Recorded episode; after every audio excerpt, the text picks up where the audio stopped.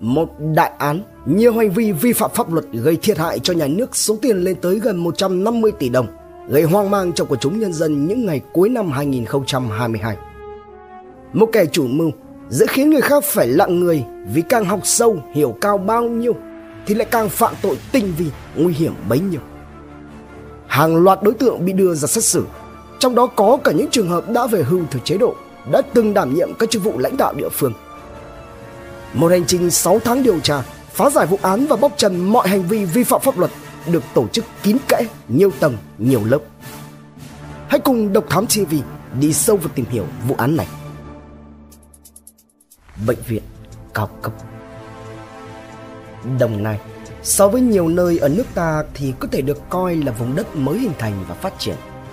Bắt đầu từ năm một nghìn sáu trăm chín mươi tám, khi mà thống suất trưởng cơ Lễ Thành Hầu Nguyễn Hữu Cảnh theo lệnh chúa Nguyễn Phúc Chu vào kinh lược và xây dựng thiết chế hành chính, đưa vùng đất mới phía nam Tổ quốc, lúc bấy giờ gọi là xứ Đồng Nai, thành một bộ phận của đất nước, thành lập dinh chấn Biên, tiền thân của tỉnh Biên Hòa sau này. Trải qua năm tháng phát triển, vào tháng hai năm một nghìn chín trăm bảy mươi sáu, tỉnh Biên Hòa được sáp nhập với Bà Rịa và Long Khánh, trở thành tỉnh Đồng Nai mới, tỉnh lỵ đặt tại thành phố Biên Hòa.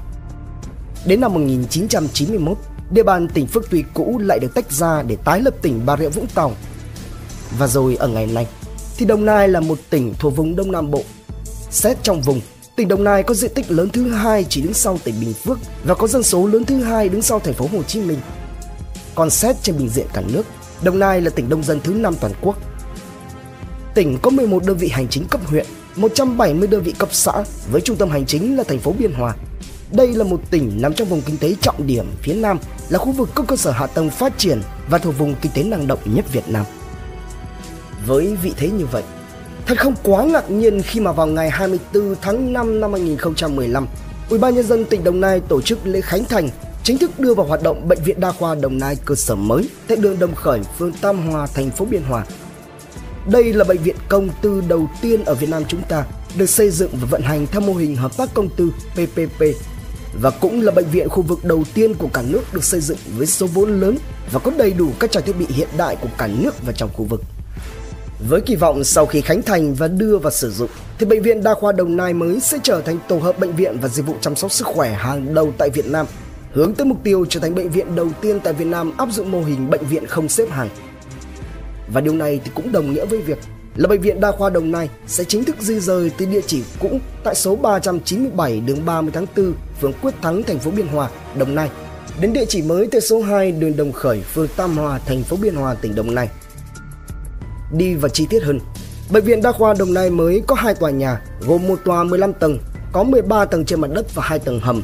và một tòa mười tám tầng được xây dựng trên diện tích bảy mươi nghìn mét vuông, có một sân đáp trực thăng trên nóc. Bệnh viện được thiết kế với quy mô một nghìn bốn trăm giường bệnh, đa dạng các tiêu chuẩn giường bệnh để có thể phù hợp với mọi đối tượng. Trong đó có một trăm phòng khám sang chuẩn cao cấp, cùng với các khu khám bệnh khang trang, đầy đủ tiện nghi. Bệnh viện vận hành hệ thống cấp cứu độc lập với những trang thiết bị máy móc chẩn đoán hình ảnh và xét nghiệm hiện đại dành riêng cho khoa cấp cứu. Khu điều trị thì ban ngày được thiết kế với quy mô lớn để phục vụ các bệnh nhân điều trị trong ngày mà không nhập viện điều trị nội trú, bao gồm hệ thống trang thiết bị máy móc hiện đại hàng đầu trên thế giới và Việt Nam hiện nay, như là máy C T hai năm sáu lát cắt hai lớp năng lượng, máy M R I ba Tesla, ba hệ thống xét nghiệm tự động hiện đại, máy siêu âm ba D, bốn D, máy X-quang kỹ thuật số, để tăng cường và nâng cao hiệu quả công tác khám và điều trị cho bệnh nhân. Ngoài ra thì bệnh viện cũng bao gồm trung tâm điều trị ung thư với các phương pháp đa dạng, có đầy đủ và hiện đại nhất hiện nay, bao gồm xạ trị kỹ thuật cao, hóa trị, phẫu thuật, đặc biệt là công nghệ nhiệt trị tế bào ung thư là phương pháp điều trị lần đầu có tại Việt Nam và duy nhất vào thời điểm này. Với hệ thống công nghệ thông tin hiện đại mới được đầu tư và triển khai, quy trình thực hiện các nhiệm vụ khám điều trị cũng được thu gọn nhằm đáp ứng được hiệu quả cao hơn. Qua đó thì giúp cho bệnh nhân rút ngắn được thời gian chờ đợi, giảm bớt công việc hành chính thủ công như xếp hàng hay là phôto giấy tờ. Bên cạnh việc đầu tư cho hệ thống máy móc, trang thiết bị hiện đại để phục vụ cho chuyên môn điều trị, thì mô hình phức hợp tại bệnh viện này cũng được thiết kế, bao gồm cả hệ thống dịch vụ đa dạng, đáp ứng được mọi nhu cầu của bệnh nhân và thân nhân như là suất ăn dinh dưỡng, nhà hàng, siêu thị, ngân hàng, bảo hiểm, giặt ủi, xe điện đưa đón cho đến dịch vụ chăm sóc bệnh nhân. Lãnh đạo của bệnh viện kỳ vọng rằng việc đầu tư và đưa vào hoạt động Bệnh viện Đa khoa Đồng Nai mới sẽ giúp cho bệnh viện nâng cao được năng lực phục vụ nhân dân, xóa bỏ tình trạng quá tải, đáp ứng được nhu cầu ngày càng đa dạng của nhân dân về các dịch vụ y tế, tạo ra động lực phát triển kinh tế không chỉ cho tỉnh Đồng Nai mà còn là cả vùng Đông Nam Bộ. Chấn động. Với một quy mô hoành tráng và đồ sộ hiện đại đến như vậy thì đương nhiên là mọi thứ đi liền với bệnh viện này cũng ở một tầm cỡ tương tự. Ngay cả vị trí tọa lạc cũng được tính toán rất kỹ lưỡng, nằm ngay bên cạnh tuyến đường giao thông quốc lộ kết nối giữa các tỉnh thành, giúp cho người dân trong thành phố và các tỉnh lân cận có thể dễ dàng tiếp cận và sử dụng các dịch vụ chăm sóc sức khỏe chất lượng của bệnh viện. Và bản thân dự án hay là quá trình đầu tư xây dựng bệnh viện đa khoa Đồng Nai mới này cũng không nằm trong ngoại lệ. Bắt đầu khởi công với tổng thể quá trình xây dựng bệnh viện được chia thành hai giai đoạn thích ứng với hai khu chức năng công tư kết hợp. Giai đoạn một là khối A hay còn gọi là khối nhà nước, có mười lăm tầng, bốn mươi mốt khoa với quy mô bảy trăm giường bệnh, được đầu tư hơn hai nghìn tỷ đồng từ ngân sách nhà nước. Giai đoạn hai là khối B, khối dịch vụ, có mười chín tầng với bảy trăm giường bệnh với ba mươi hai khoa, tổng mức đầu tư trên một nghìn ba trăm tỷ đồng theo phương thức xã hội hóa, xây dựng theo tiêu chuẩn bệnh viện cao cấp.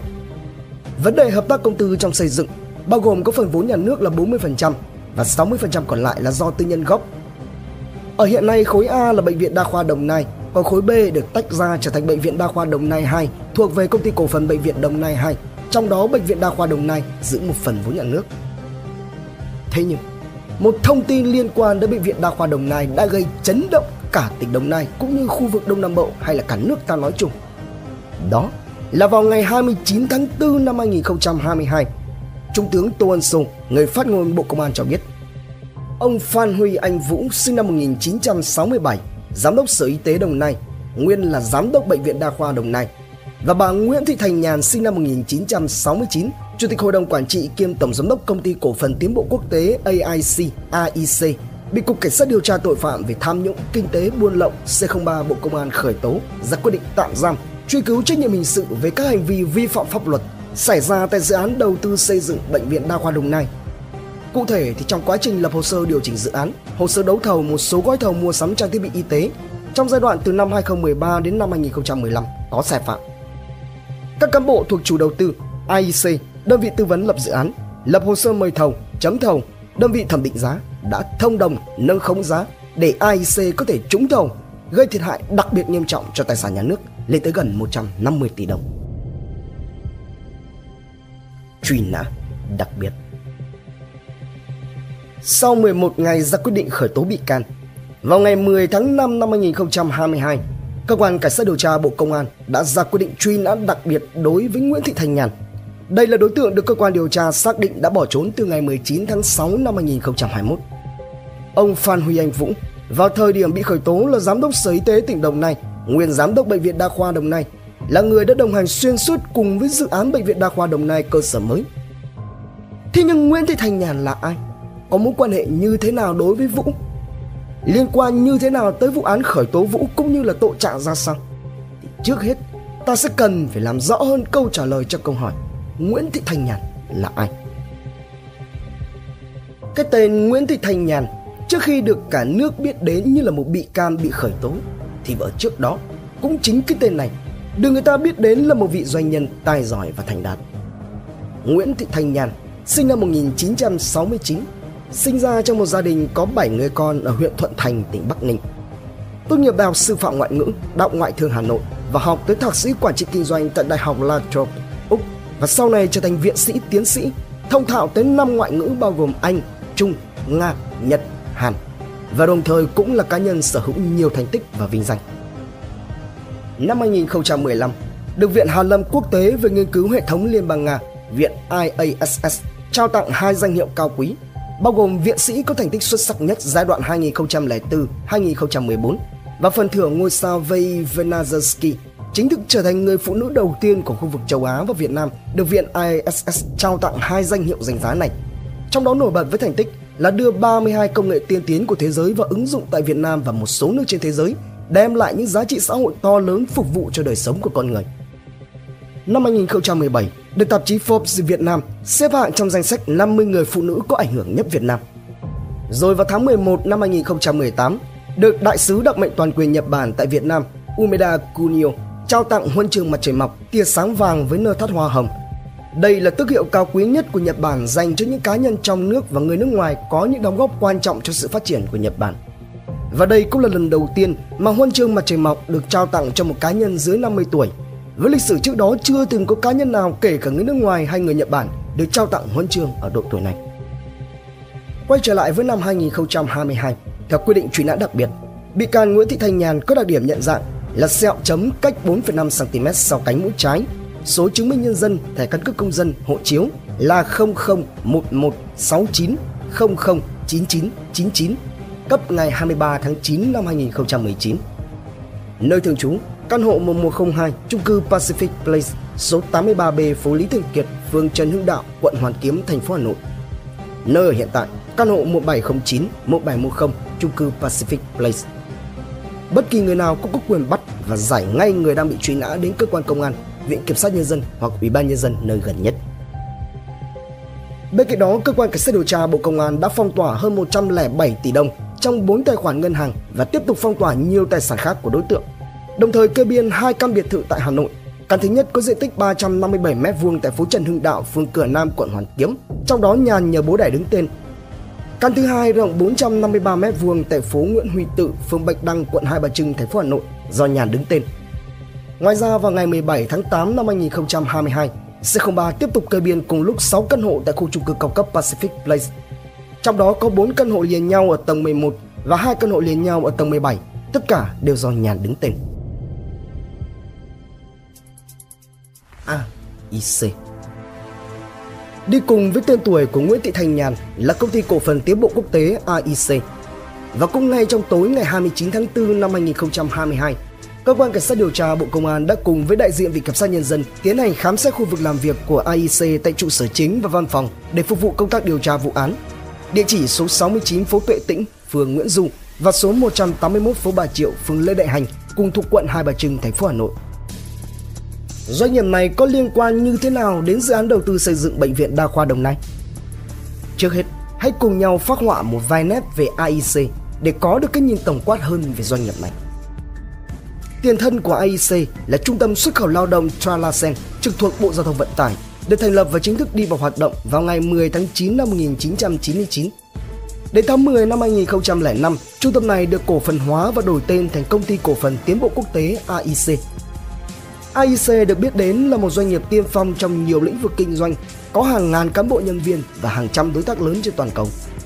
A I C ngày càng phình to mở rộng lên đến hai mươi chín công ty thành viên hoạt động trong nhiều lĩnh vực khác nhau như Công ty Cổ phần bê o tê Hà Nội Xanh, Công ty Cổ phần Bất động sản A I C, Công ty Cổ phần Nguồn lực Quốc tế Việt Nam, Công ty Cổ phần Công nghệ Thông tin Bền vững, Công ty Cổ phần lờ em ét Việt Nam, Công ty Cổ phần Môi trường Tổng hợp em tê hát hay là Công ty Cổ phần Phát triển Công nghệ Nhị hợp. Trong quá trình hoạt động và phát triển của mình thì A I C cùng với Nguyễn Thị Thanh Nhàn đã từng nhận về rất nhiều giải thưởng cao quý của nước ta như Giải thưởng Sao Đỏ, Giải thưởng Doanh nghiệp Việt Nam tiêu biểu nhất, Giải thưởng Gương mặt trẻ Việt Nam tiêu biểu nhất, Giải thưởng Thương hiệu Quốc gia xuất sắc nhất. Cùng với đó là nhiều bằng khen của Thủ tướng, huân huy chương, nhiều bằng khen của các bộ, ban, ngành và địa phương trong cả nước. Trong các lĩnh vực hoạt động của mình, A I C có một số ngành nghề mũi nhọn bao gồm xuất khẩu lao động, đào tạo nhân lực, y tế, giáo dục, bất động sản, khoa học công nghệ. Trong những năm gần với thời điểm mà Nguyễn Thị Thanh Nhàn bị khởi tố thì A I C trở thành một đơn vị trúng nhiều gói thầu cung cấp trang thiết bị trong lĩnh vực y tế, xử lý chất thải và giáo dục. Cụ thể thì trong nhiều năm liền, A I C luôn đứng đầu Việt Nam về mặt xuất khẩu lao động với việc đưa hàng trăm ngàn lượt người đi làm việc tại nước ngoài. Về lĩnh vực giáo dục thì có một số ví dụ cho thấy hoạt động của A I C như là vào năm hai nghìn không trăm mười tám, liên danh Công ty Cổ phần Tiến bộ Quốc tế A I C và Công ty Cổ phần Giải pháp Công nghệ E C T C đã trúng gói thầu mua sắm lắp đặt thiết bị triển khai mô hình trường học thông minh cho ba cấp học gồm tiểu học, trung học cơ sở, trung học phổ thông đợt hai với giá là một trăm năm mươi tỷ hai trăm sáu mươi hai triệu ba trăm lẻ ba nghìn đồng, thấp hơn hai mươi lăm triệu bốn trăm sáu mươi tám nghìn đồng so với giá gói thầu theo quyết định số chín trăm năm mươi tư Q D gạch ngang S G D T ngày ba mươi tháng mười một năm hai nghìn không trăm mười tám do Giám đốc Sở Giáo dục và Đào tạo Yên Bái ký. Cũng trong cùng năm này, tại gói thầu mua sắm lắp đặt thiết bị mầm non cho các trường trên địa bàn tỉnh Yên Bái đợt hai thuộc dự án đầu tư thiết bị mầm non cho các trường trên địa bàn tỉnh Yên Bái, A I C được phê duyệt trúng thầu với giá là tám mươi tỷ hai trăm chín mươi triệu sáu trăm chín mươi sáu nghìn đồng, chỉ thấp hơn hai mươi lăm triệu một trăm bốn mươi lăm nghìn tám trăm đồng so với giá gói thầu theo quyết định số chín trăm năm mươi lăm Q D gạch ngang S G D T ngày ba mươi tháng mười một năm hai nghìn không trăm mười tám. Về năng lượng, khoa học công nghệ thì a i xê nổi lên trong việc cung cấp các thiết bị, giải pháp công nghệ phục vụ cho quá trình chuyển đổi số, xây dựng chính quyền điện tử, thành phố thông minh cho các địa phương, đơn vị. Đơn cử như tại tỉnh Quảng Ninh, a i xê ghi dấu ấn với việc đưa vào vận hành trung tâm điều hành thành phố thông minh của tỉnh sau hơn bốn tháng triển khai thực hiện. Hay là vào tháng chín năm hai nghìn không trăm mười chín, trung tâm điều hành thành phố thông minh tại Bắc Ninh đi vào hoạt động với phần mềm do a i xê cung cấp. Ngoài ra, được biết a i xê cũng có nhiều buổi làm việc với các lãnh đạo nhiều tỉnh như Hải Dương, Yên Bái, Đồng Nai, cùng nhiều địa phương khác liên quan đến các dự án xây dựng đô thị thông minh. Trong giai đoạn nửa đầu năm hai nghìn không trăm hai mươi, khi mà đại dịch bùng phát, a i xê đã phát triển phần mềm học trực tuyến có tên gọi là a i xê Education và ứng dụng y tế covid mười chín cập nhật thông tin về dịch bệnh, nổi lên như là một doanh nghiệp giàu kinh nghiệm trong lĩnh vực công nghệ. Về bất động sản, a i xê tham gia đầu tư vào một số dự án bất động sản như là dự án khu đô thị mới a i xê Mê Linh và dự án hỗn hợp văn phòng kết hợp lưu trú, trung tâm thương mại, căn hộ cao cấp và bãi đỗ xe kinh doanh tại phường Xuân Đỉnh, quận Bắc Từ Liêm, a i xê Xuân Đỉnh. Tuy nhiên thì dù đã được giao đất từ nhiều năm nay, song cả hai dự án này cho đến khi Nguyễn Thị Thanh Nhàn bị khởi tố vẫn chưa thể hoàn thành. Về lĩnh vực xử lý chất thải, a i xê tham gia cung cấp trang thiết bị cho các nhà thầu y tế và trực tiếp tham gia vào nhiều gói thầu cung cấp lắp đặt thiết bị xử lý nước thải và chất thải ở nhiều bệnh viện. Có thể kể đến là gói thầu thi công lắp đặt thiết bị xử lý nước thải, rác thải cho năm cơ sở y tế, bao gồm Bệnh viện Điều dưỡng và Phục hồi chức năng, Bệnh viện huyện Tân Biên, Bệnh viện huyện Tân Châu, Trung tâm chăm sóc sức khỏe sinh sản, Bệnh viện Đa khoa tỉnh Tây Ninh, thuộc dự án nâng cấp cải tạo hệ thống xử lý chất thải y tế tại chín cơ sở y tế tỉnh Tây Ninh, trị giá sáu mươi sáu phẩy mười một tỷ đồng. Hay là gói thầu số mười, xây lắp cộng với thiết bị xử lý nước thải cho bốn cơ sở y tế gồm Bệnh viện huyện Châu Thành, Bệnh viện huyện Dương Minh Châu, Bệnh viện huyện Hòa Thành, Bệnh viện Y học cổ truyền, thuộc dự án nâng cấp cải tạo hệ thống xử lý chất thải y tế tại chín cơ sở y tế tỉnh Tây Ninh, trị giá ba mươi hai phẩy sáu mươi tám tỷ đồng. Gói thầu số ba, xây lắp cộng thiết bị, hệ thống xử lý chất thải y tế cho các trung tâm y tế, phòng khám đa khoa khu vực và các trạm y tế trên địa bàn tỉnh giai đoạn hai nghìn không trăm mười hai đến hai nghìn không trăm mười lăm, thuộc dự án đầu tư xây dựng hệ thống xử lý chất thải y tế cho các trung tâm y tế, phòng khám đa khoa khu vực và các trạm y tế trên địa bàn tỉnh giai đoạn hai nghìn không trăm mười hai đến hai nghìn không trăm mười lăm tại tỉnh Đồng Nai, trị giá sáu mươi ba phẩy mười ba tỷ đồng. Theo một đánh giá của Công ty Cổ phần Báo cáo Đánh giá Việt Nam, Công ty Cổ phần Tiến bộ Quốc tế a i xê từng được xếp vào nhóm năm trăm doanh nghiệp lớn nhất cả nước. Mediconsult Việt Nam. Ngoài hai đối tượng Nguyễn Thị Thanh Nhàn và Phan Huy Anh Vũ, thì trong cùng ngày hai mươi chín tháng tư năm hai nghìn không trăm hai mươi hai, xê không ba Bộ Công an cũng tiến hành khởi tố tạm giam bảy đối tượng khác, gồm Hoàng Thị Thúy Nga, sinh năm một nghìn chín trăm bảy mươi lăm, nguyên Phó Tổng Giám đốc Công ty a i xê, Nguyễn Công Tiến, sinh năm một nghìn chín trăm sáu mươi lăm, Tổng Giám đốc Công ty Thẩm định giá thế hệ mới, Ninh Văn Sinh, sinh năm một nghìn chín trăm bảy mươi chín, chuyên viên thẩm định giá Công ty Thẩm định giá thế hệ mới, Vũ Quang Ngọc, sinh năm một nghìn chín trăm tám mươi mốt, Phó Giám đốc Công ty Liên doanh trách nhiệm hữu hạn Tư vấn Y tế Mediconsult Việt Nam, và ba nhân viên khác của a i xê gồm Nguyễn Quang Minh, sinh năm một nghìn chín trăm tám mươi sáu, Nguyễn Tiến Thu, sinh năm một nghìn chín trăm tám mươi bảy và Hoàng Thế Quỳnh, sinh năm một nghìn chín trăm tám mươi lăm. Trong đó thì có Mediconsult Việt Nam, có tiền thân là Văn phòng Mediconsult Việt Nam, được cấp giấy đầu tư bởi Ủy ban nhân dân thành phố Hà Nội vào ngày bốn tháng bảy năm hai nghìn không trăm lẻ một. Đóng vai trò là văn phòng liên doanh của tập đoàn chuyên gia tư vấn quốc tế mang tên Mediconsult Planning and Consulting Services H D N B H D, một tập đoàn chuyên gia tư vấn độc lập gồm nhiều chuyên gia giàu kinh nghiệm, có trụ sở tại Malaysia và được thành lập từ năm một nghìn chín trăm chín mươi ba. Năm hai nghìn không trăm mười một, Công ty liên doanh trách nhiệm hữu hạn tư vấn y tế Mediconsult Việt Nam được thành lập với liên doanh giữa Công ty trách nhiệm hữu hạn tư vấn phát triển và xã hội của xê e ô Nguyễn Thị Dung, sinh năm một nghìn chín trăm năm mươi tư, và Mediconsult Management S D N H A T từ Malaysia, địa chỉ tại số sáu mươi sáu phố Nguyễn Ngọc Nại, phường Khương Mai, quận Thanh Xuân, thành phố Hà Nội. Đây là doanh nghiệp trong nhiều năm đã ghi tên mình vào nhiều dự án như là tư vấn thiết kế công trình bệnh viện một không ba năm hai nghìn không trăm mười bốn, dự án nâng cấp các cơ sở vật chất cho năm bệnh viện thuộc Bộ Công an giai đoạn hai từ năm hai nghìn không trăm mười một đến năm hai nghìn không trăm mười ba, dự án hỗ trợ mua sắm đấu thầu trang thiết bị tại bệnh viện Việt Đức giai đoạn hai nghìn không trăm mười một đến hai nghìn không trăm mười hai. Dự án đầu tư trang thiết bị bệnh viện mắt Hà Nội năm hai nghìn không trăm mười hai, dự án đầu tư trang thiết bị y tế cho khu điều trị trung tâm bệnh viện ba năm tư giai đoạn hai nghìn không trăm mười hai đến hai nghìn không trăm mười ba. Chỉ tính riêng năm hai nghìn không trăm hai mươi hai, Mediconsult đã trúng một số gói thầu đáng chú ý như là tham gia liên doanh với Công ty Cổ phần Tư vấn Xây dựng và Đầu tư Phát triển Hà Nội, Tổng Công ty Xây dựng Công trình Hàng không A C C trúng gói thầu số tám tư vấn lập hồ sơ thiết kế bản vẽ thi công, dự toán công trình với giá trúng là một phẩy bảy tỷ đồng. Gói thầu số một tư vấn lập báo cáo nghiên cứu khả thi, giá trúng là bốn trăm tám mươi sáu triệu đồng. Hay là gói thầu số bốn quản lý dự án, thuộc dự án mua sắm trang thiết bị y tế cho bảy bệnh viện, bao gồm bệnh viện mắt, bệnh viện đa khoa các huyện Thọ Xuân, Quảng Xương, Hậu Lộc, Triệu Sơn, Yên Định và bệnh viện đa khoa thị xã Bỉm Sơn. Với những thông tin sơ bộ, khái quát, phác họa chân dung như vậy, thật không khó để hình dung các mảnh ghép trong bức tranh này đang ở đâu trên bản đồ cùng ngành nói riêng và toàn thị trường nói chung. Không những vậy, về khía cạnh nào đó cũng cho ta có thể thấy được trình độ khả năng của những người đứng đầu những đơn vị này. Thế nhưng, một bệnh viện cao cấp, một vị doanh nhân học rộng hiểu cao, những doanh nghiệp có năng lực với sự góp mặt ở hàng loạt dự án gói thầu thì có liên quan như thế nào với nhau? Điểm chạm của các mảnh ghép sẽ xuất hiện ra sao? Sẽ có những thông tin chấn động nào nữa? Những bí mật nào đang được ẩn giấu? Đón xem phần hai tại Độc Thám ti vi. Tiếp nối phần một. Với những thông tin sơ bộ, khái quát, phác họa chân dung như vậy thì thật không khó để hình dung các mảnh ghép trong bức tranh này đang ở đâu trên bản đồ cùng ngành nói riêng và toàn thị trường nói chung. Không những vậy, về khía cạnh nào đó cũng cho ta có thể thấy được trình độ khả năng của những người đứng đầu những đơn vị này. Thế nhưng, một bệnh viện cao cấp, một vị doanh nhân học rộng hiểu cao, những doanh nghiệp có năng lực với sự góp mặt ở hàng loạt dự án gói thầu thì có liên quan như thế nào với nhau? Điểm chạm của các mảnh ghép sẽ xuất hiện ra sao? Sẽ có những thông tin chấn động nào nữa?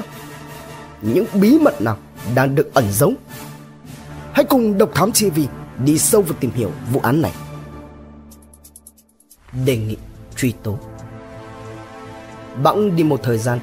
bắt đầu từ cuối tháng mười năm hai nghìn không trăm hai mươi hai, một loạt các đối tượng cộng cán nắm trong tay hoặc đã từng nắm trong tay chức quyền trong bộ máy chính quyền tại tỉnh Đồng Nai có liên quan tới vụ án xảy ra sai phạm gây hậu quả nghiêm trọng trong đầu tư xây dựng dự án Bệnh viện Đa khoa Đồng Nai Lộ Sáng. Cụ thể, vào ngày mười bảy tháng mười, cơ quan điều tra tiến hành khởi tố bắt tạm giam thêm hai đối tượng để phục vụ công tác điều tra. Lần lượt là Trần Đình Thành, sinh năm một nghìn chín trăm năm mươi lăm, nguyên Bí thư Tỉnh ủy Đồng Nai, và Đinh Quốc Thái, sinh năm một nghìn chín trăm năm mươi chín, nguyên Chủ tịch Ủy ban nhân dân tỉnh Đồng Nai.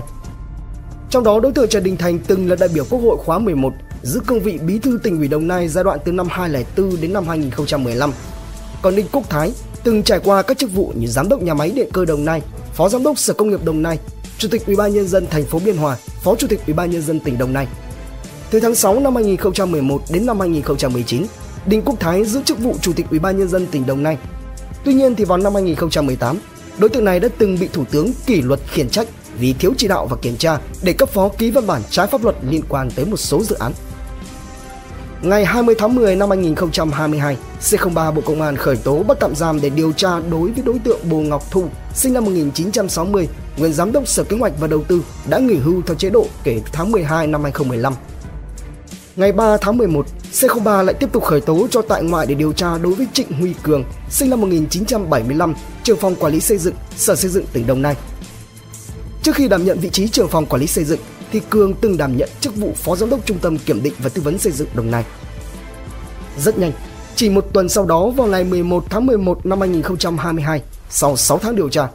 cơ quan điều tra đã tiến hành đưa ra đề nghị truy tố một lượt tổng cộng ba mươi sáu đối tượng có liên quan đến vụ án, chia làm ba nhóm đối tượng lớn, bao gồm nhóm các đối tượng thuộc a i xê,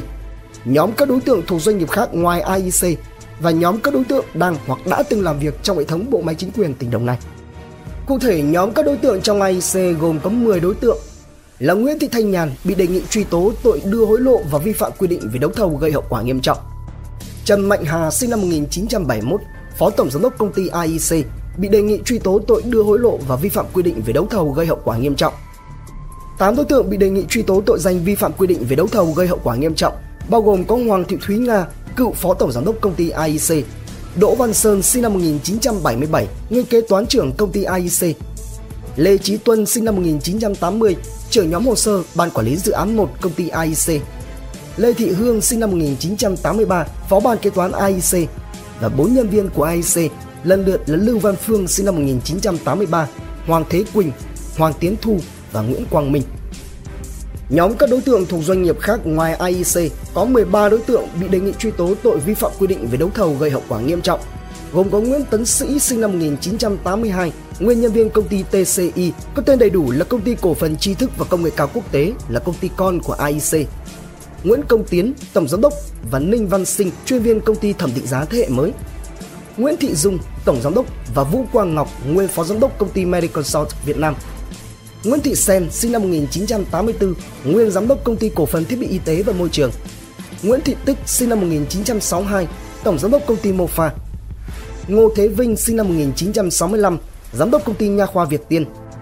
Nguyễn Đăng Thuyết, sinh năm một nghìn chín trăm bảy mươi, nguyên Giám đốc công ty Thành An Hà Nội,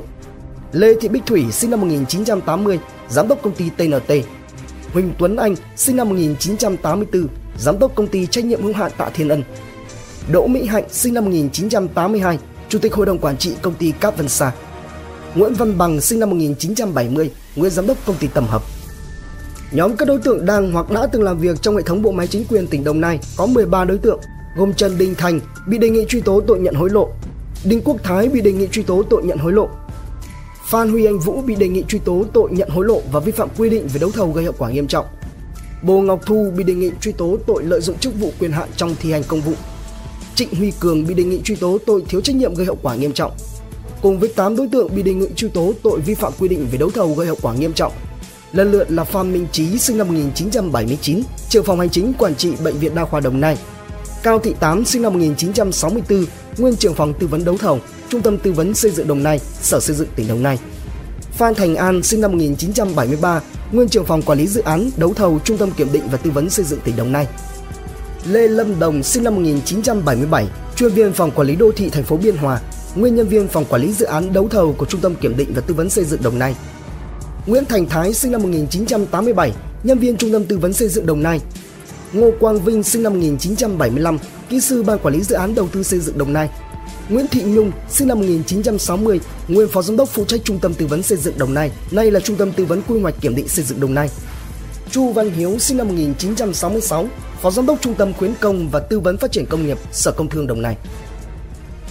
Như vậy thì cho đến thời điểm này, danh sách các bị can đã xuất hiện đầy đủ đều xoay quanh việc vi phạm pháp luật về đấu thầu xảy ra tại dự án đầu tư xây dựng Bệnh viện Đa khoa Đồng Nai cơ sở mới.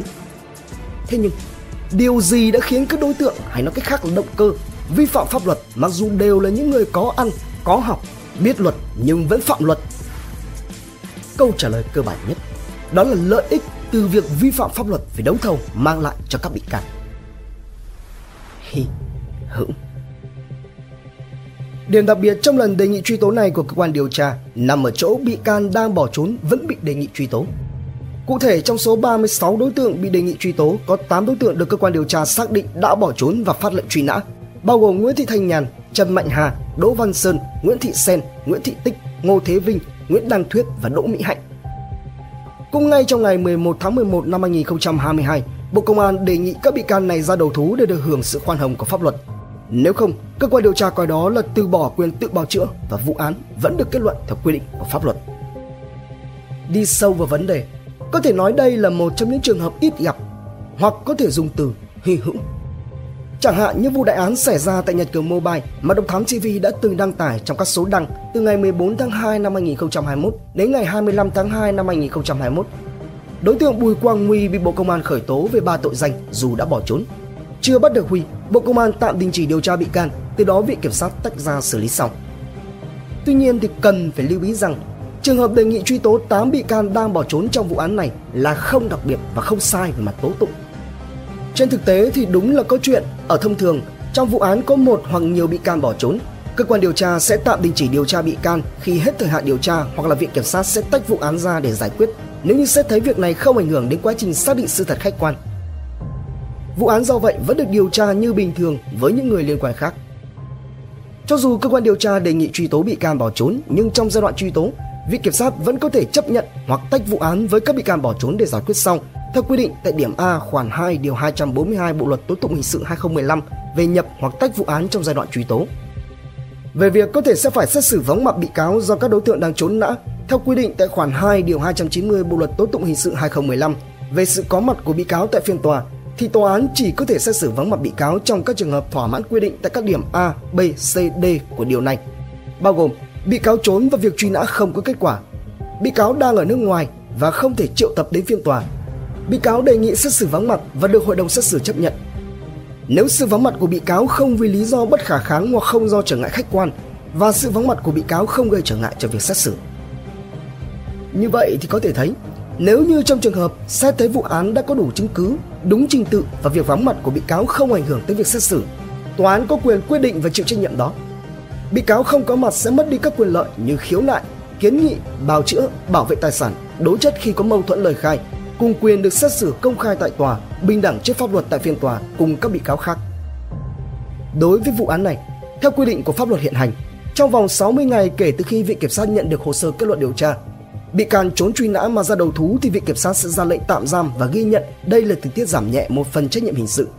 Việc giảm nhẹ như thế nào thì sẽ do tòa quyết định trên cơ sở tranh tụng công khai. Thiết lập. Cuối cùng, toàn bộ diễn biến về hành vi phạm tội của các đối tượng đã được đưa ra ánh sáng, bắt nguồn từ rất lâu trước khi mà Bệnh viện Đa khoa Đồng Nai cơ sở mới chính thức được khởi công đầu tư xây dựng. Mọi chuyện bắt đầu từ mối quan hệ giữa Nguyễn Thị Thanh Nhàn và Trần Đình Thành. Vào năm hai nghìn không trăm lẻ ba, Nhàn khởi động công cuộc tiếp cận và đặt mối quan hệ với Thành, khi đó là Phó Bí thư Tỉnh ủy, trưởng đoàn đại biểu Quốc hội tỉnh Đồng Nai trong các lần Thành ra thành phố Hà Nội họp. Trong những lần này thì Nhàn chủ yếu là thiết lập mối quan hệ, đồng thời giới thiệu về a i xê cho Thành nghe, rồi ngỏ ý có nhu cầu sản xuất kinh doanh tại địa bàn tỉnh Đồng Nai nên mong được tạo điều kiện thuận lợi. Về phần mình thì sau các cuộc gặp gỡ, Thành đại khái nắm được Nhàn là một người có mối quan hệ rất rộng rãi đối với các đối tác nước ngoài lẫn cả trong nước, từ trung ương cho đến địa phương. bốn năm sau đó, vào năm hai nghìn không trăm lẻ bảy, dự án đầu tư xây dựng Bệnh viện Đa khoa Đồng Nai cơ sở mới được phê duyệt với tổng vốn đầu tư ban đầu là hơn tám trăm tám mươi chín tỷ đồng, bao gồm chi phí xây lắp và thiết bị kèm theo xây lắp, không bao gồm phần thiết bị y tế chuyên môn. Tuy nhiên thì vào thời điểm trước khi Ủy ban nhân dân tỉnh Đồng Nai phê duyệt dự án, thì Nhàn đã đích thân từ thành phố Hà Nội vào Đồng Nai để trực tiếp gặp gỡ Thành ngay tại trụ sở tỉnh ủy. Tại đây, trong phòng tiếp khách, Nhàn đưa ra lời giới thiệu về các gói thiết bị mua sắm đầu tư y tế, trình bày là muốn giới thiệu công nghệ thiết bị y tế hiện đại nhất mà a i xê đang có cho tỉnh Đồng Nai. Trong cuộc đối thoại này, Thành trình bày rằng mình không có thẩm quyền nghe về các vấn đề này, hơn nữa cũng không có chuyên môn về ngành y tế. Thì Nhàn đáp là muốn gặp giám đốc Bệnh viện Đa khoa Đồng Nai và được Thành đồng ý giới thiệu. Sau đó, Nhàn nhờ Thành mời lãnh đạo Ủy ban nhân dân tỉnh cùng các sở ngành đến ăn trưa, dẫn theo Phó Tổng giám đốc a i xê khi đó là Hoàng Thị Thúy Nga để giới thiệu. Từ đây, Nhàn bắt đầu gặp gỡ và thiết lập mối quan hệ với Đinh Quốc Thái và Bồ Ngọc Thu cũng như Phan Huy Anh Vũ.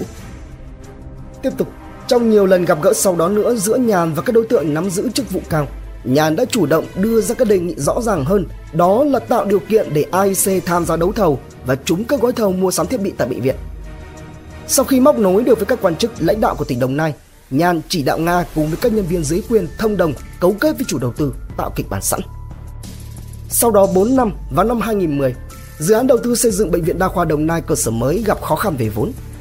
Đây chính là nút thắt kế tiếp và tương đối quan trọng cho mối quan hệ khăng khít giữa Nhàn và Thành, cũng như là thái độ nhiệt tình giúp đỡ của các lãnh đạo ở Đồng Nai đối với a i xê, hay là sự qua lại ngày càng chặt chẽ hơn giữa Nhàn và đội ngũ này về sau. Cụ thể, khi mà dự án gặp phải khó khăn về vốn đầu tư trang thiết bị y tế, Thành đã gọi điện thoại trực tiếp tới Nhàn, nhờ Nhàn có lời xin vốn với Trung ương để hỗ trợ giúp đỡ Đồng Nai. Và đương nhiên là như một dịp báo đáp thắt chặt tình thân, Nhàn đã nhanh chóng nhận lời đồng ý. Tạm thời ở hiện tại, chưa biết rõ được cụ thể đã có chuyện gì xảy ra tiếp theo sau cuộc điện thoại của Thành tới Nhàn. Chỉ biết rằng,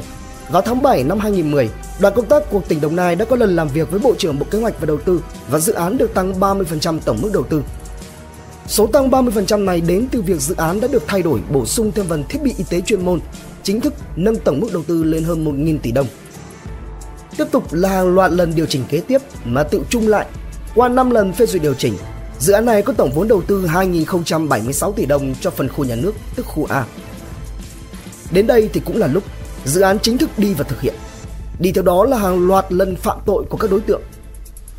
Quá trình thực hiện dự án, Ủy ban nhân dân tỉnh đã ban hành bốn quyết định phê duyệt kế hoạch đấu thầu đối với bảy mươi gói thầu, nhưng trên thực tế, dự án được phân chia thành một trăm hai mươi ba gói thầu, trong đó có mười bảy gói thiết bị y tế chuyên môn. Dự án khởi công ngày hai mươi bảy tháng mười một năm hai nghìn không trăm lẻ tám, hoàn thành vào ngày ba mươi tháng một năm hai nghìn không trăm mười tám, đã được Ủy ban nhân dân tỉnh Đồng Nai phê duyệt quyết toán hơn một nghìn chín trăm bảy mươi bảy tỷ đồng. Đây chính là thời điểm đến lượt a i xê công khai ra mặt tham gia và lộ rõ nguyên hình. Đích nhắm của a i xê là khu vực có hai mươi sáu trong tổng số bảy mươi gói thầu mà Ủy ban nhân dân tỉnh Đồng Nai đã phê duyệt kế hoạch đấu thầu. hai mươi sáu gói thầu được a i xê nhắm tới có đặc điểm là gồm chín gói thiết bị kèm theo xây lắp, là gói số bảy và số năm mươi sáu và mười bảy gói thiết bị y tế chuyên môn là gói số năm mươi hai và từ số sáu mươi tư đến bảy mươi chín. Sau khi xác định được đích nhắm, a i xê ghi danh tham gia đấu thầu ở mười sáu trong hai mươi sáu gói này và đương nhiên, mục đích là trúng thầu toàn bộ. Để có thể làm được điều này, dĩ nhiên là cần thông thầu đến tất cả hai phía, bên tham gia đấu thầu và bên mời thầu nếu như không đủ năng lực. Có nghĩa rằng, ngoài a i xê tham gia thì còn có các doanh nghiệp khác cũng tham gia, năng lực cạnh tranh không kém mà có khi là còn hơn. Như vậy thì để đảm bảo được mục đích của mình, a i xê cần phải có khả năng vượt qua được các doanh nghiệp tham gia đấu thầu cùng và được sự dọn đường từ phía cơ quan chính quyền. Lúc này, Nhàn lộ rõ hơn nữa bản chất của kẻ chủ mưu, cầm đầu,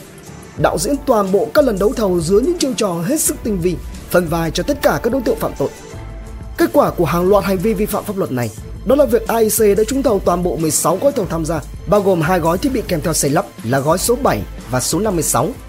và mười bốn gói thầu thiết bị y tế chuyên môn, bao gồm gói số năm mươi hai, số sáu mươi tư, số sáu mươi lăm, số sáu mươi bảy, số sáu mươi tám, số sáu mươi chín, số bảy mươi, số bảy mươi mốt, số bảy mươi hai, số bảy mươi ba, số bảy mươi tư, số bảy mươi lăm, số bảy mươi sáu và số bảy mươi bảy. Thông qua vi phạm pháp luật để đạt được mục đích, a i xê đã trúng thầu với giá cao hơn so với thực tế, gây thiệt hại cho nhà nước một trăm bốn mươi tám tỷ năm trăm năm mươi lăm triệu tám trăm sáu mươi hai nghìn tám trăm bốn mươi bốn đồng. Bắt đầu từ Nhàn và Thành, những điểm chạm khởi động cho hàng loạt hành vi vi phạm pháp luật cũng dần xuất hiện. Như vậy, thì sự kết nối giữa những cái tên bị đề nghị truy tố sẽ như thế nào? a i xê đã làm cách gì để đạt được mục đích của mình? Những tội phạm nào đã diễn ra? Bản án nào sẽ được tuyên? Và liệu sẽ chỉ dừng lại tại đó? Đón xem phần ba tại Độc Thám ti vi. Tiếp nối phần hai. Bắt đầu từ Nhàn và Thành,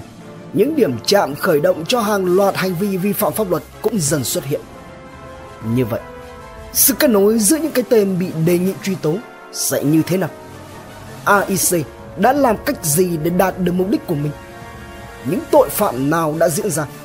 Bản án nào sẽ được tuyên? Liệu sẽ chỉ dừng lại tại đó? Hãy cùng Độc Thám ti vi đi sâu vào tìm hiểu vụ án này. Quân xanh, quân đỏ.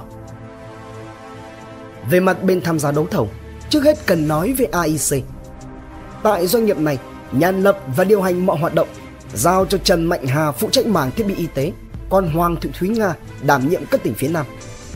Trong quá trình vận hành hoạt động của a i xê, Nhàn yêu cầu lãnh đạo và nhân viên phải thực hiện cái gọi là quy trình bảy mươi bước thực hiện dự án thiết bị không có xây dựng. Trong đó có nội dung thông thầu và gian lận trong đấu thầu.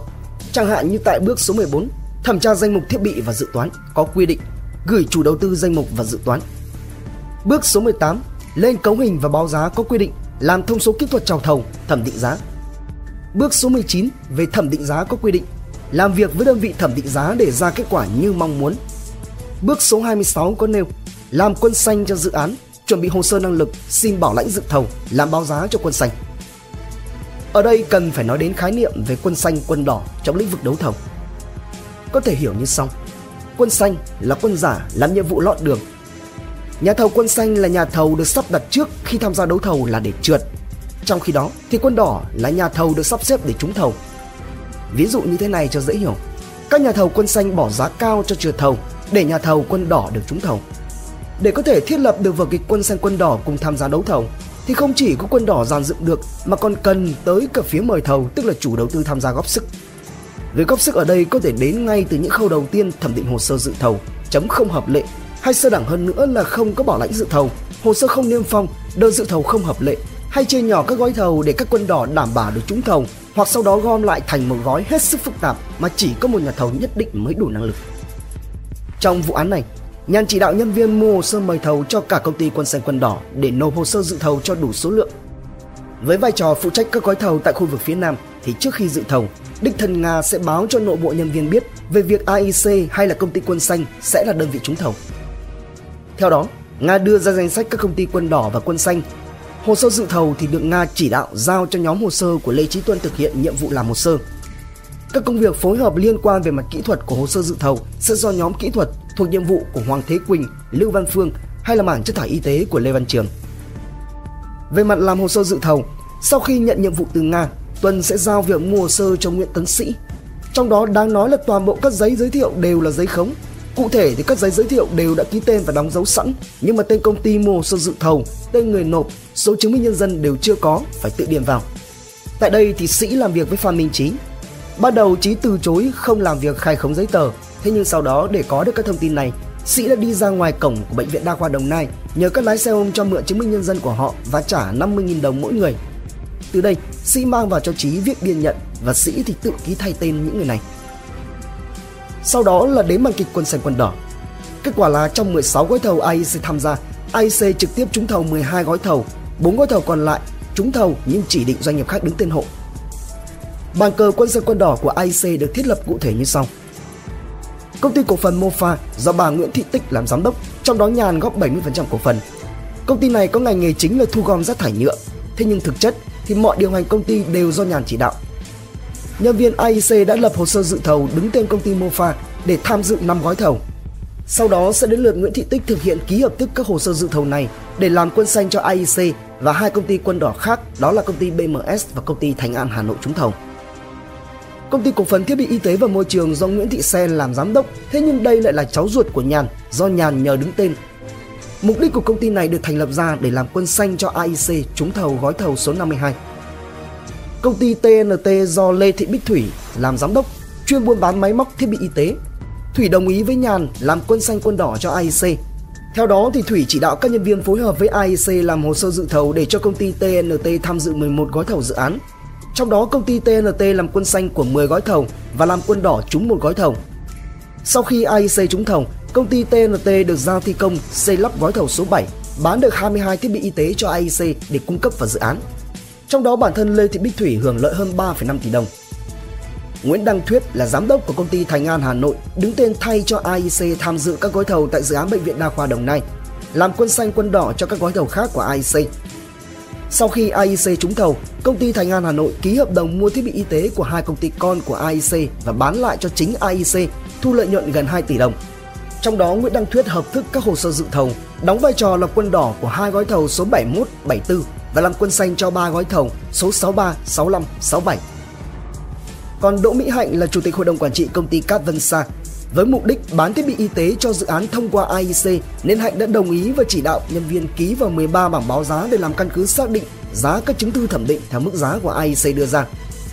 Sau khi a i xê trúng thầu, công ty Cát Vân Sa bán được bốn mươi hai thiết bị y tế và thu lợi hơn một phẩy hai tỷ đồng.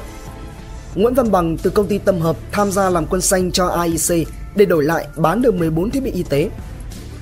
Sau khi công ty Tâm Hợp hoàn tất vai diễn của mình, số thiết bị y tế của công ty này được a i xê mua lại trục lợi hai phẩy tám tỷ đồng.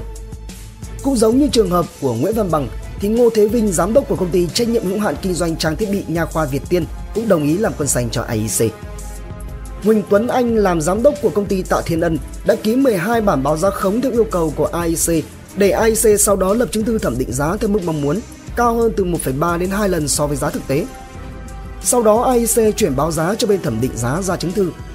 Ở đây lợi ích chính mà Huỳnh Tuấn Anh nhận được đó là do muốn bán các thiết bị y tế của công ty Tạ Thiên Ân cho Bệnh viện Đa khoa Đồng Nai.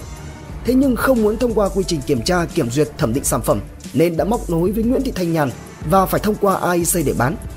Và đó cũng là cái giá đổi lại cho việc Huỳnh Tuấn Anh ký báo giá khống theo yêu cầu của a i xê. Bản thân Huỳnh Tuấn Anh hưởng lợi sáu trăm bốn mươi ba triệu đồng.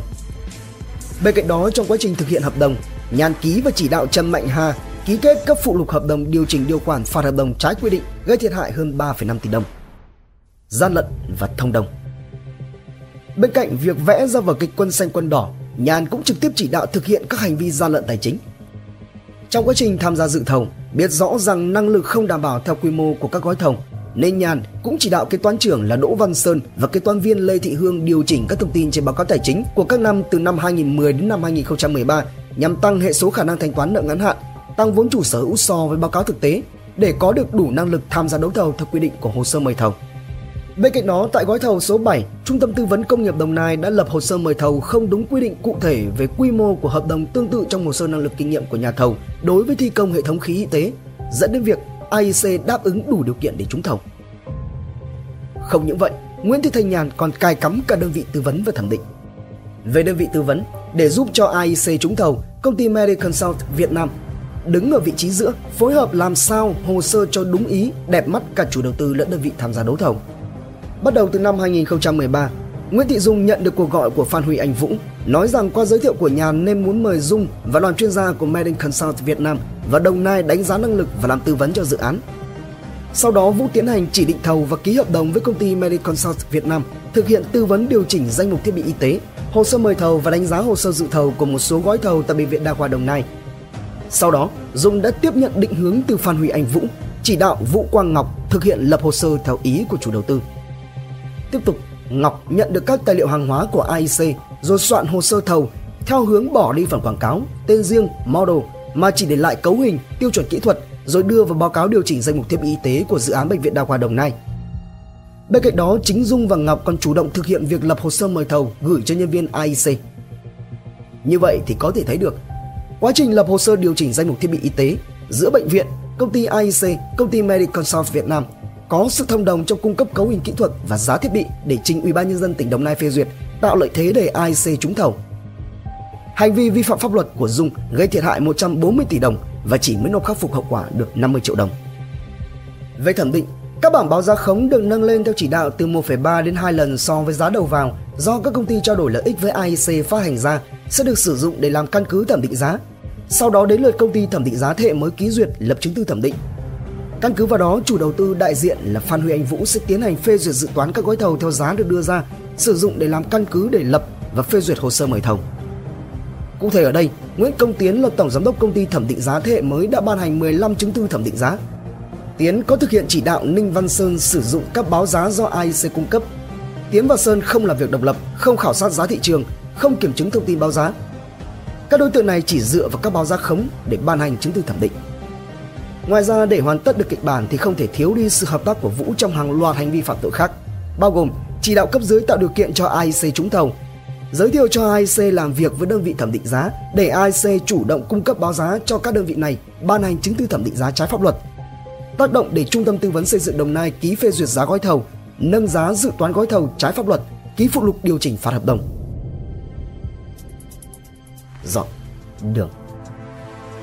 Để cho a i xê có thể trúng được toàn bộ mười sáu gói thầu tham gia, Nguyễn Thị Thanh Nhàn đã tạo ra cả một hệ thống mắt xích quan hệ, đảm bảo sự thuận lợi tối đa từ bên mời thầu. Có nghĩa rằng có hẳn một thảm hoa đã trải sẵn dưới từng bước đi của a i xê do các lãnh đạo, cán bộ, nhân viên trong các đơn vị nhà nước dọn đường. Thời điểm dọn đường cho a i xê thông thầu được xác định là từ khi Nhàn tiếp cận Thành đặt vấn đề cho a i xê đấu thầu thiết bị y tế. Sau sự kiện dự án đầu tư xây dựng Bệnh viện Đa khoa Đồng Nai cơ sở mới được tăng vốn với việc bổ sung thêm phần thiết bị y tế chuyên môn, Thành có tổ chức bữa cơm thứ hai tại một nhà hàng ở thành phố Biên Hòa. Qua đây, Thành giao cho Phan Huy Anh Vũ tạo điều kiện để a i xê trúng thầu và giải thích là do a i xê có khả năng có nhiều mối quan hệ với Trung ương và có công xin vốn cho tỉnh. Sau lần này, nhiều cán bộ của Đồng Nai đã đều tự giác làm nhanh các thủ tục cho a i xê, đồng nghĩa với việc hàng loạt sai phạm vi phạm pháp luật diễn ra kéo theo hàng loạt các đối tượng, đặc biệt dưới nhận thức và ý chí của Đinh Quốc Thái rằng Nhàn là người quen thân với Thành nên phải tạo điều kiện, hay Nhàn là ruột thịt của bí thư, đừng để bí thư phật ý. Là một trong những cán bộ đầu tiên của Đồng Nai tiếp xúc với Nhàn, Bồ Ngọc Thu là mắt xích tích cực dọn đường cho a i xê thông thầu với lý do là sợ bí thư phật ý. Hành vi vi phạm pháp luật của Thu liên quan trực tiếp tới hành trình tăng vốn cho dự án. Cụ thể thì,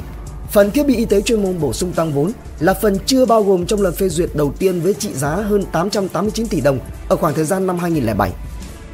Để hoàn thành được lần điều chỉnh lên tới hơn một nghìn tỷ đồng này, thì Thành đã chỉ đạo Đinh Quốc Thái khi đó còn là Phó Chủ tịch Ủy ban nhân dân tỉnh Đồng Nai và Bồ Ngọc Thu khi đó là Giám đốc Sở Kế hoạch và Đầu tư tỉnh phải nhanh chóng triển khai bổ sung chi phí thiết bị y tế vào dự án. Theo đó, Thái chỉ đạo các đơn vị phải chuẩn bị hồ sơ cho dự án Bệnh viện Đa khoa Đồng Nai theo ý chí của Bí thư Thành. Để đạt được cái gọi là nhanh chóng này, quyết định số một nghìn tám trăm bảy mươi hai về việc phê duyệt lại dự án bổ sung thêm phần đầu tư thiết bị với số tiền hơn bảy trăm năm mươi tỷ đồng, nâng mức tổng đầu tư dự án lên một nghìn chín trăm lẻ bốn tỷ đồng ra đời và ban hành. Tuy nhiên, vấn đề nằm ở chỗ là để đi đến được trình quyết định một nghìn tám trăm bảy mươi hai này, Thu đã bỏ qua các bước thẩm định và ký tờ trình dù không có hồ sơ thuyết minh, không đưa ra cơ sở xác định danh mục thiết bị, xác định số lượng, đơn giá theo quy định. Và vào ngày hai mươi mốt tháng bảy năm hai nghìn không trăm mười, Thái điềm nhiên ký và ban hành quyết định một nghìn tám trăm bảy mươi hai trong khi không có tài liệu thẩm định của cơ quan chuyên môn về danh mục và giá thiết bị y tế, không thông qua Hội đồng Nhân dân tỉnh trước khi phê duyệt.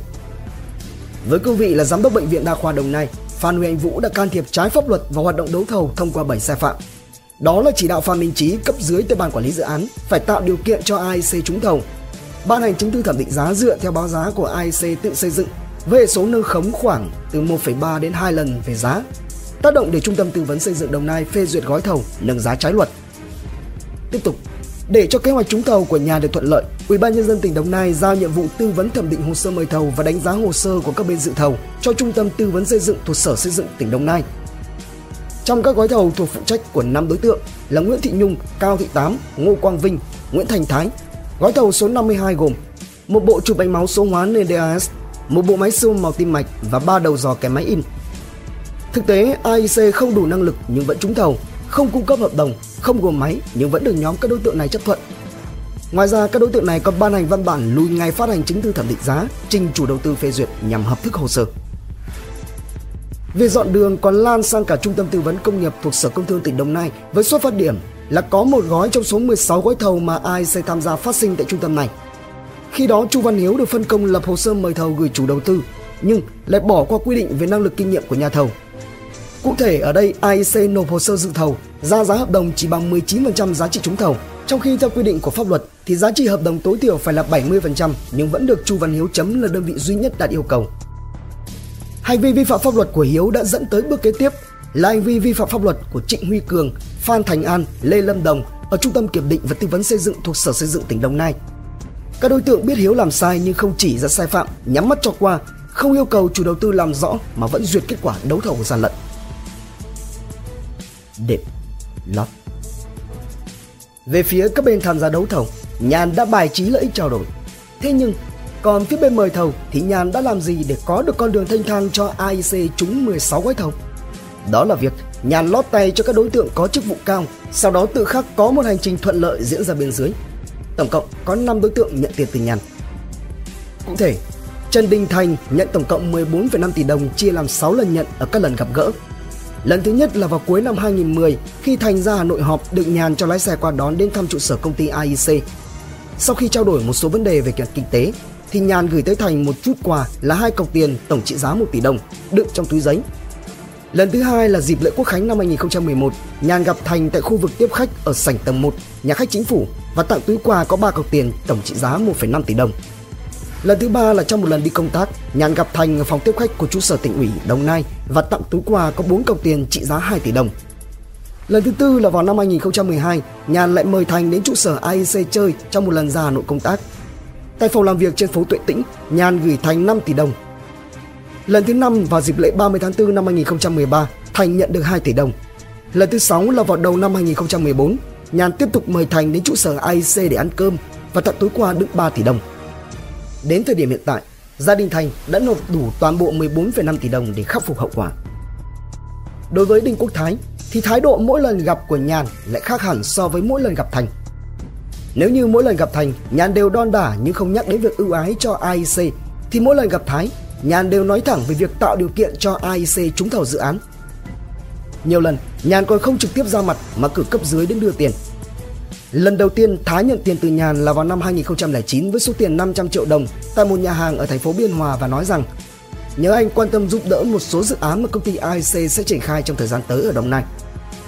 Lần thứ hai, Nhàn đưa một tỷ đồng vào dịp Tết Nguyên đán và gửi lời nhờ tạo điều kiện để cho a i xê trúng gói thầu cung cấp thiết bị y tế cho Bệnh viện Đa khoa Đồng Nai.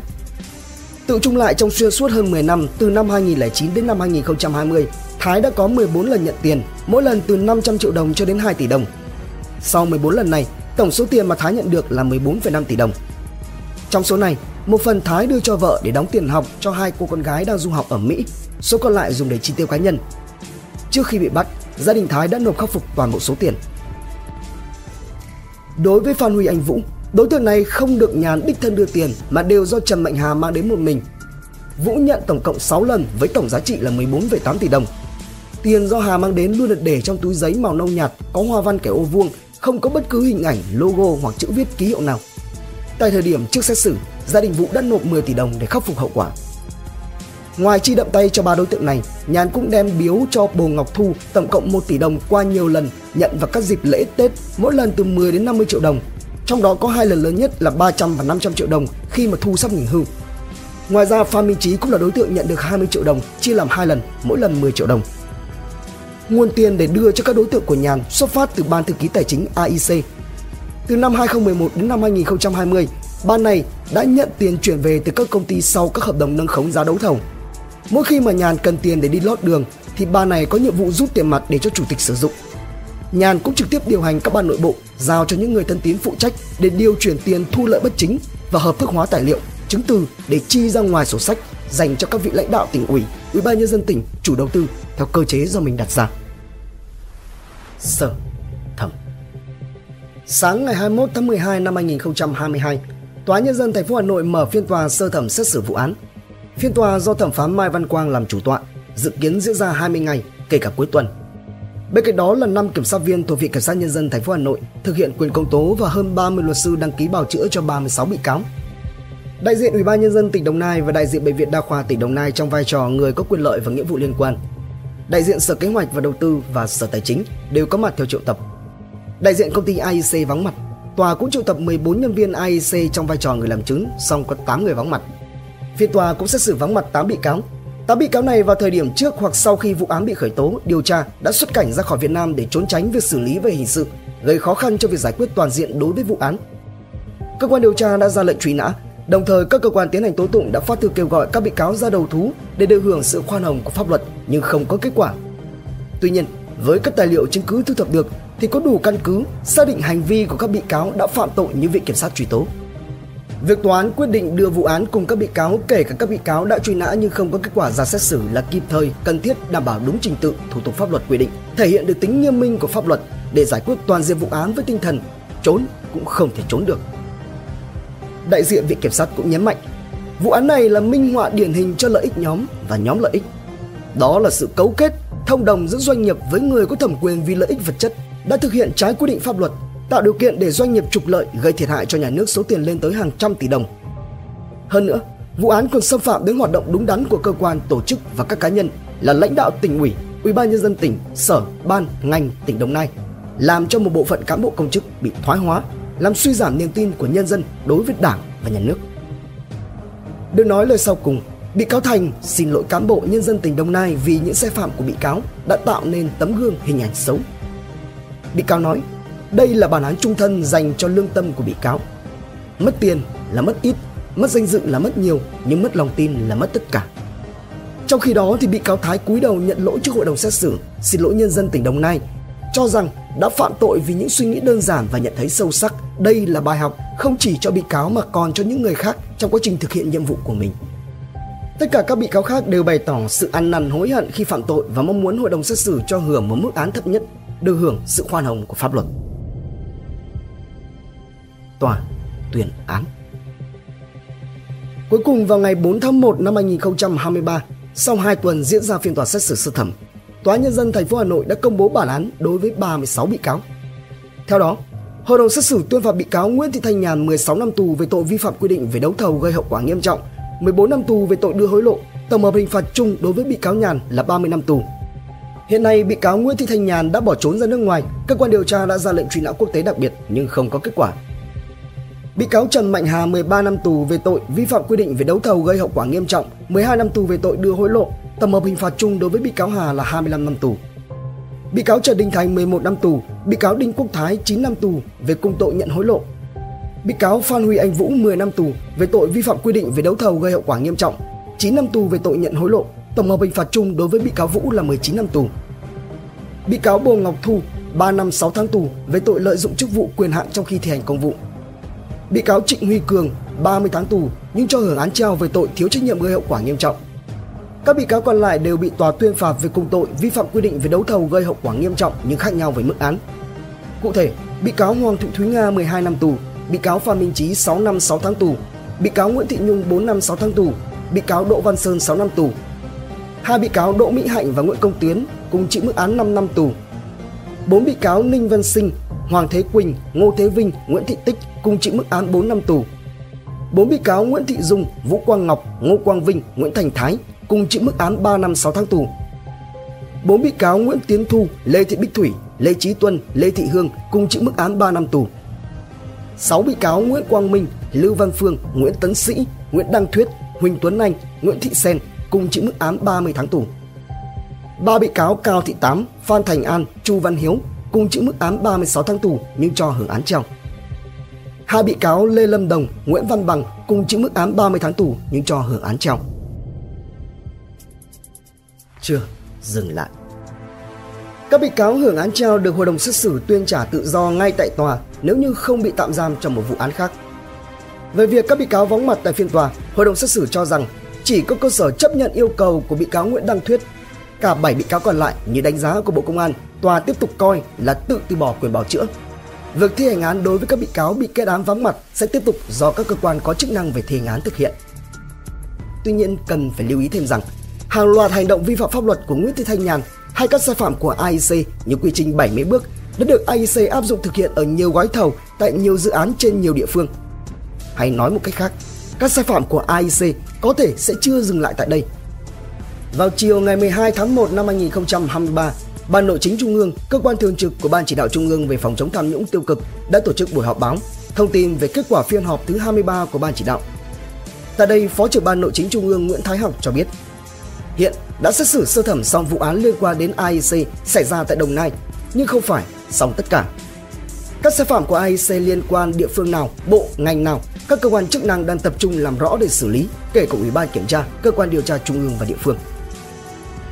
Trong một diễn biến khác, Cơ quan Cảnh sát Điều tra Bộ Công an đã tiến hành khởi tố Nguyễn Thị Thanh Nhàn trong một vụ án khác so với vụ án xảy ra tại Bệnh viện Đa khoa Đồng Nai. Đó là vụ án vi phạm quy định về đấu thầu gây hậu quả nghiêm trọng xảy ra tại a i xê và Bệnh viện Sản Nhi Quảng Ninh trên địa bàn phường Đại Yên, thành phố Hạ Long, tỉnh Quảng Ninh. Trong vụ án này, qua bước đầu điều tra, C không ba của Bộ Công an đã xác định năm hai nghìn không trăm mười hai, Ủy ban nhân dân tỉnh Quảng Ninh phê duyệt dự án đầu tư mua sắm trang thiết bị cho Bệnh viện Sản Nhi với tổng mức đầu tư hơn hai trăm ba mươi tám tỷ đồng do Sở Y tế làm chủ đầu tư.